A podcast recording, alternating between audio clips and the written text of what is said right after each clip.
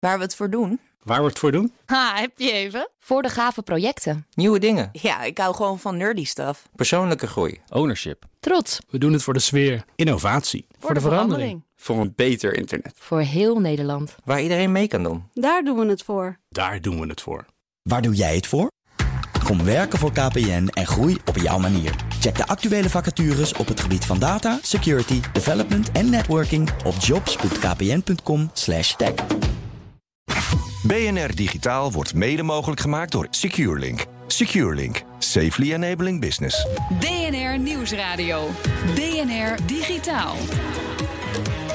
Herbert Blankenstein. Welkom bij BNR Digitaal. Mijn backup is vandaag start-up consultant en internetondernemer Maarten Nijkens. Welkom, fijn dat je er bent. Dank je. Uh, China zou een minuscule chip hebben ingebouwd in servers van het bedrijf Supermicro. Nog voordat ze de fabriek uitrolden. Dat schrijft Bloomberg Business Week op basis van 17 bronnen. En als het verhaal waar is, dan is het ongekend. Maar er is ook veel twijfel. Dat bespreken we zo, maar eerst. Het Tech Kompas. Onze wekelijkse rubriek waarin mijn backup redacteur Westie Schouwnaars en ik een actuele ontwikkeling in de techwereld bespreken en daar een oordeel over vellen. Wesley, deze week hebben we het over kunstmatige intelligentie door het Pentagon. Ja, Google die heeft bekendgemaakt dat het niet meedingt naar een uh, miljardencontract, een miljardenopdracht uh, voor, het Amerikaanse, uh, voor de Amerikaanse defensie. Dat zou gaan om het opzetten van een cloud computing netwerk. En Google kwam al eerder onder vuur te liggen als het gaat om haar kunstmatige intelligentie en die dienstverlening eventueel aan de Amerikaanse defensie vanwege het project dat heette Maven. En daarmee zou Google machine learning tools faciliteren voor droneaanvallen. Nou, toen gingen 4000 medewerkers, ja, die kwamen eigenlijk in opstand. Hè kun je het wel zeggen. Ja. Een open brief. Ja. En ze spraken hun onvrede uit. Sommige namen zelfs ontslag. Sommige namen ontslag, een handvol geloof ik. En uh, um, nou ja, Google kwam uiteindelijk met richtlijnen... naar aanleiding van het hele gebeuren... voor het gebruik van die kunstmatige intelligentie. Nou ja, deze uh, grote opdracht met de naam Joint Enterprise Defense Infra Infrastructure Cloud... een hele mond vol, kort uh, gezegd Jedi... die laten ze dus aan zich voorbij gaan. want, zegt Google, er kan geen garantie worden gegeven...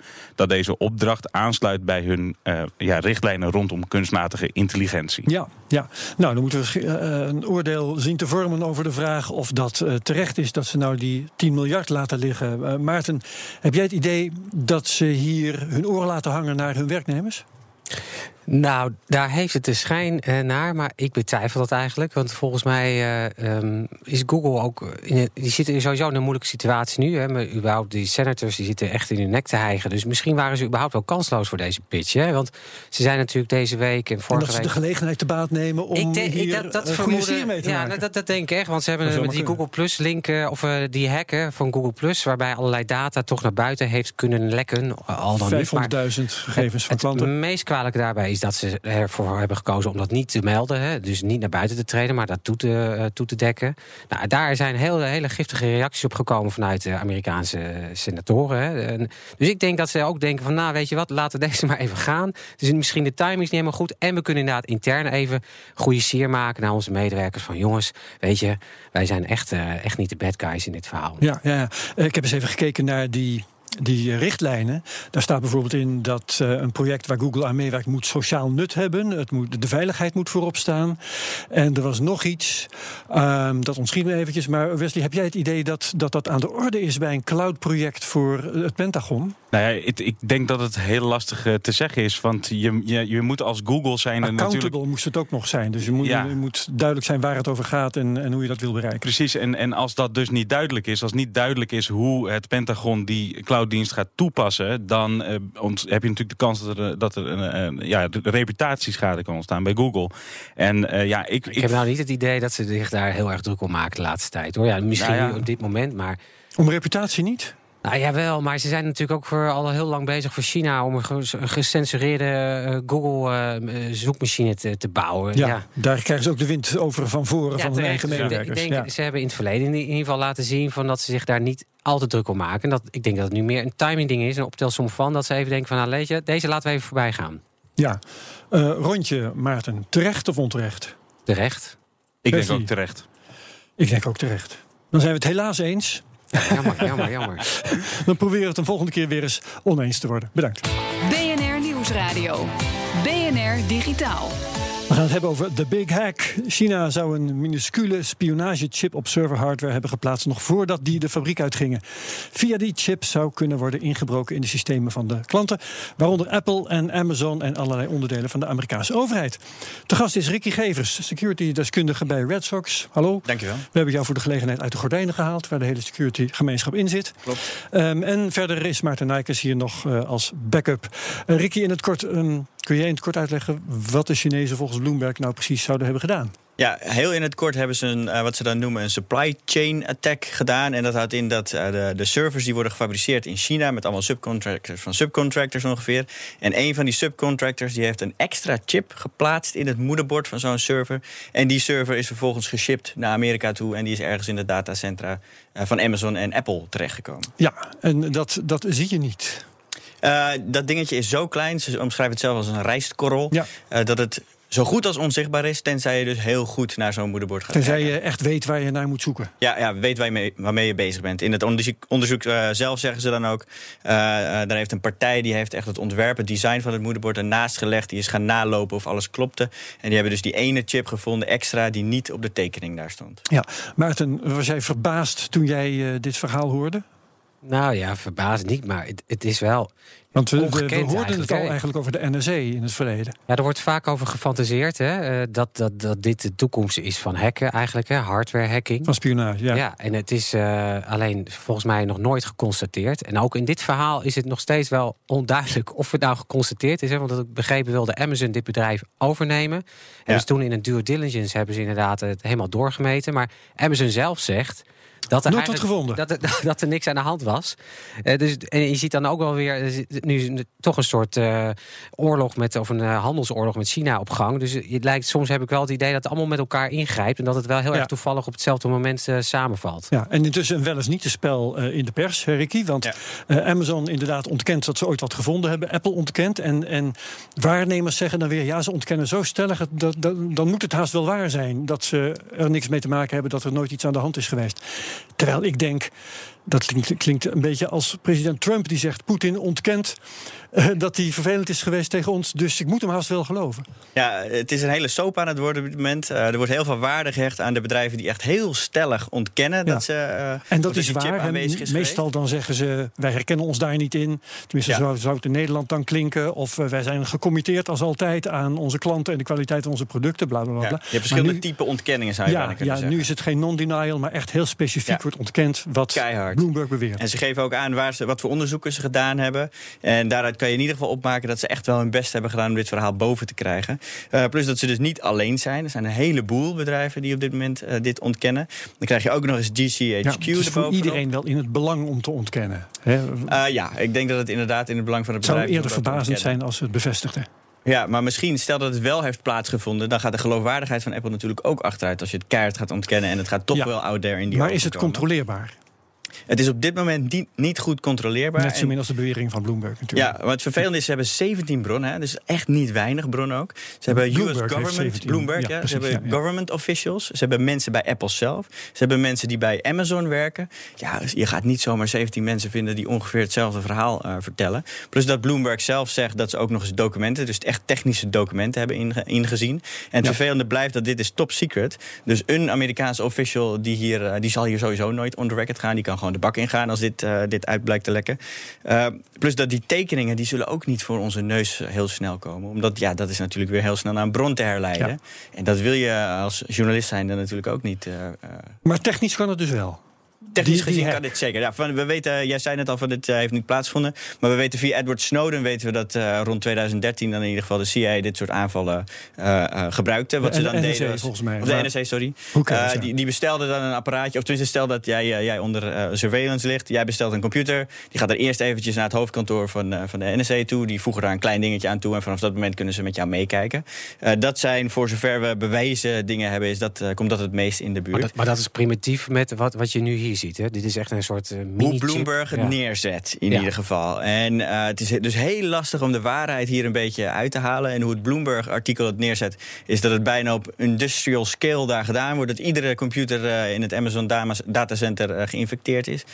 ik denk zelf dat dat ja, te opzichtig wellicht is om te doen. Maar je moet je zeker beseffen dat de positie die de Chinese inlichtingendiensten daar hebben, dus dat 90% van de computers die worden gemaakt in China, ja, dat is een uitermate uh, handige informatiepositie die, uh, waar je zeker ook wel een keertje gebruik van wil maken. China is groot leverancier van mobiele telefoons en computers en andere hardware. Hard bewijs voor het verhaal van Bloomberg kan het land in één klap voor altijd onbetrouwbaar maken. We praten daar zo over verder. BNR Nieuwsradio. BNR Digitaal. En we praten met Ricky Gevers en Maarten Nijkens over de grote hack vanuit China. Of die heeft plaatsgevonden en uh, zo ja, op welke schaal. Wereldwijd wordt zo'n 75% van de smartphones en 90% van de computers in China geproduceerd. Ricky zei het al. Hetzelfde China dat volgens Bloomberg een minuscule spionagechip in die serverhardware zou hebben geplaatst. Ricky, is dat nou doelmatig? Ik bedoel, als je uh, wil spioneren, is zo'n chip dan een goed idee? Of is, wat ik iemand hoorde, uh, las schrijven, um, is een malware bijvoorbeeld veel handiger? Ja, iedereen heeft natuurlijk zijn eigen voordelen. Uh, maar wat je wil als je gaat spioneren is dat je zekerheid hebt. Op het moment dat jij een chip inplaatst, dan heb je volledige controle over die chip. Jij bepaalt wat er in die chip zit en wat die kan. En je weet ook naar welk doelwit die gaat. Dus dat is toch eigenlijk wel echt een uh, preferred uh, methode, zou ik willen zeggen. Ja. Als jij iemand maar gaat dan hacken, moet je ook wel weten als je een chip ergens instopt waar die naartoe gaat. Ja, dat Dus moet je dan wel weten. Heel doelgericht in die supply chain zitten. Ja, exact. Je kan niet in bulk dat, dat gaan doen. En dat is een beetje wat het Bloomberg-artikel ook suggereert. Maar als je software gaat doen, dan ga je een platform hacken waarvan je niet de volledige controle hebt. Dus er kan van alles fout gaan. We kennen het allemaal wel, hè? de computer crash of wat dan ook. Het werkt net niet. En met zo'n hardware implant heb je gewoon zekerheid. En dat uh, is toch wel de preferred route. Ja, als dit allemaal waar is en misschien ook wel als het niet waar is, dan ga je denken: misschien moeten we toch maar zorgen dat we onze apparatuur uit het Westen of misschien zelfs speciaal uit Europa laten komen. Um, kunnen we zonder China? Nou, op dit moment niet. De, Nee. Je zei het al, 90% komt daar vandaan. Dus als je dat nu in één keer eh, af gaat kappen, dat gaat gewoon niet werken. Zo simpel is het. Dan worden daar- onze telefoons waarschijnlijk heel duur ook. Maar daarom had ik ook wel. De, de timing nu is natuurlijk wel opmerkelijk. Hè? Maarten Want, eh, Nijkens. hè, je, je hebt nu die handels, eh, handelsoorlog en die handelsonderhandelingen eigenlijk op continue basis tussen Amerika en China. Dan denk ik van, goh, is het nou zo toevallig dat dit nu... Een, eh, het zal ongetwijfeld al lang spelen, dat het nu op tafel komt. Is het verhaal geregisseerd om China in discrediet te brengen? Nou ja, daar, daar heeft het wel eh, alle schijn naar. Hè. Los van Aha. dat, want eh, uiteindelijk weten we dat bijna elke overheid volgens mij dit wel probeert. Hè. Software hacks, hardware hacks, aan alle kanten wordt gehackt. We hebben Ja. laatst nog onze Russische vrienden hier gehad. Die deden het nog op een wa- wat traditionele wijze, om het zo te zeggen. Ja. Eh, dus ik vind, ik vind het wel toevallig dat het nu zo boven, eh, boven water komt. Wat wel interessant is, is dat het kwam precies naar buiten dat eh, hier zo de MIVD eh, die Russen in zicht had. Nou, de Amerikanen publiceerden toen eh, de zeven Russen die ze gingen veroordelen. En tegelijkertijd had je Pompeo die eh, vertelde van ja, dat is allemaal leuk en aardig, eh, die Russen. Ik, ik maak het nu eventjes simpel hoor. Eh, maar China is eigenlijk Ja, veel erger, ja. met veel heftigere dingen Ja. bezig. Eh, En, en Dat wat ik ook begrepen eh, is dat ze juist ook op dit moment over moederbord import aan het onderhandelen zijn. Hè? Dus over die moederborden die ja, nu, nu de sancties zijn, komen daarop. Ja, die zijn nu, nu gehackt. Dus dan denk ik, goh, het komt wel Ja, allemaal mooi, maar goed, eh, dat mooi is- uit. Die sancties gaan ervoor zorgen dat er meer moederborden hier in onze regio in ieder geval geproduceerd gaan worden. Dat is het directe gevolg zeg maar, van die sancties. Dus dat zou je inderdaad kunnen relateren hieraan. Ik weet niet of dat het geval is. maar- Ja, geloof jij het? hè? Want, want ehm, er is veel ongeloof eh, in, Ja. in de pers. Hè? De, de bronnen van Bloomberg worden in twijfel getrokken. Er komen mensen naar voren die zeggen van ja, ik heb wel met ze gesproken, maar ik heb eigenlijk iets anders gezegd enzovoort. Er is nou weer een nieuw verhaal over chips ingebouwd bij telecombedrijven. En dat wordt ook weer ontkend en ook weer eh, wordt daaraan aan gezaagd. Ja. Bottom line, geloof jij het? Eh, ik geloof het verhaal voor een deel. En ik denk zelf dat het meerdere verhalen zijn die per ongeluk door die journalisten, door gebrek aan kennis zou je eventueel kunnen zeggen, maar dat is misschien een beetje een nare uitspraak. Eh, maar die per ongeluk aan elkaar gelijmd worden, waardoor het lijkt alsof het een big hack is. Ik denk niet dat het een big hack is. Ik denk wel dat er daadwerkelijk iets heeft plaatsgevonden. Iedere inlichtingendienst die deze positie heeft, gaat dit gewoon doen. Zo simpel is het. Eh, maar op incidentele basis en waarvan je dus weet welke computer waarheen gaat. Ja, maar alleen China is in de positie doen. om dit te doen. Ja, exact. Kijk, zelf. De Amerikanen hebben eh, Windows, eh, het operating systeem. Oh ja. Dat geeft zij een hele, of geeft hen een hele grote voorsprong natuurlijk om inlichtingen te Wordt ook verzamelen. En de. Chinezen hebben de, de hardware in feite. En waarom zouden, eh, zouden ze dat niet eh, misbruiken? Zou je En wat heeft Europa?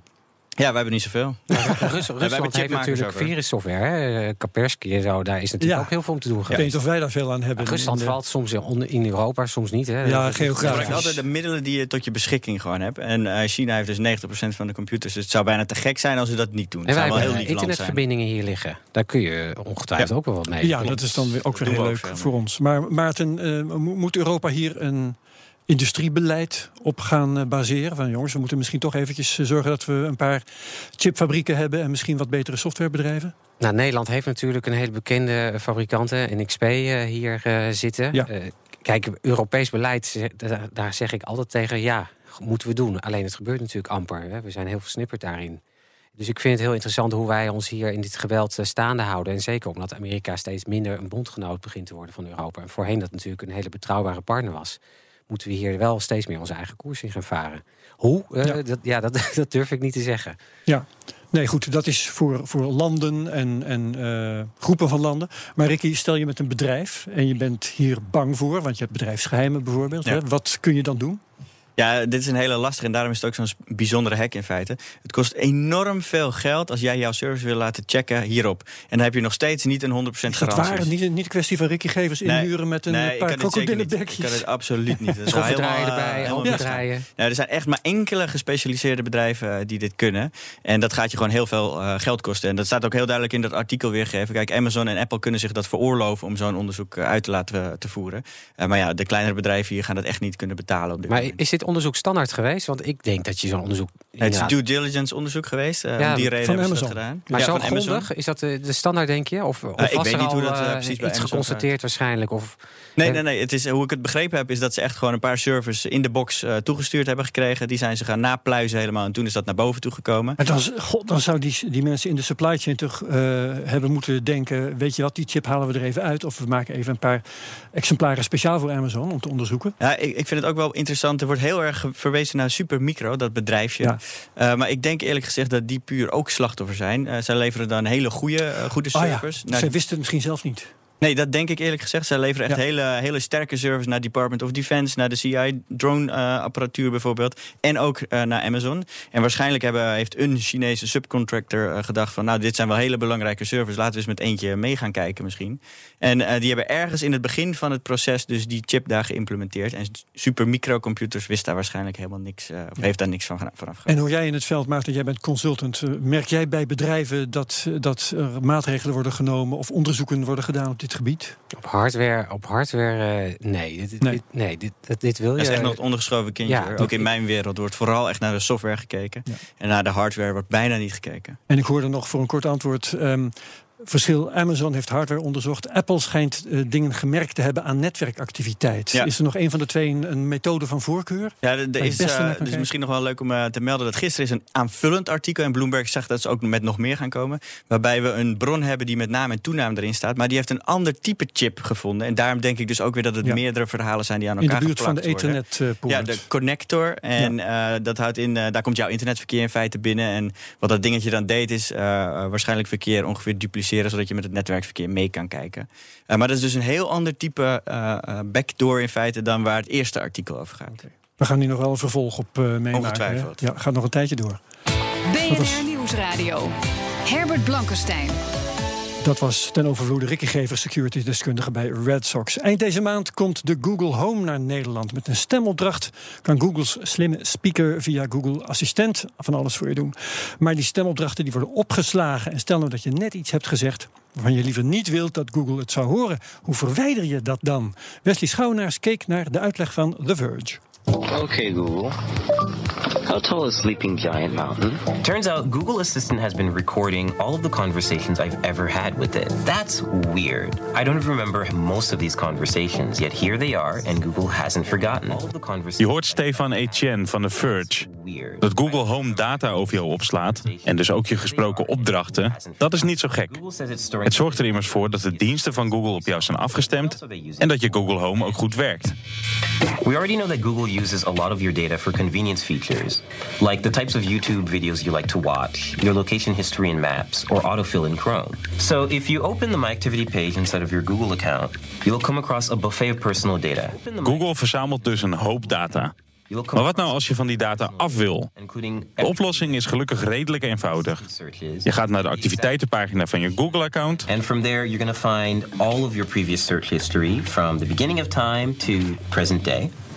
And from here, I can filter by voice products. So I want to delete just voice recordings from my Google account. Here's the filter, and here's everything from yesterday.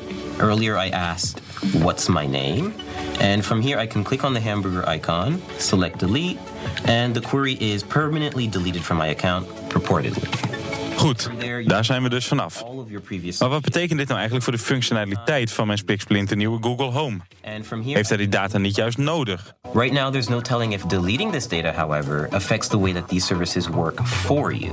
The only thing we have to go on is the pop up that says deleted data can't be recovered, which leaves me under the impression that deleted data from my Google account is permanent. En dan zijn we toch weer bij een lastig punt terechtgekomen. Want in hoeverre vertrouw je een bedrijf als Google? Ik blijf sceptisch.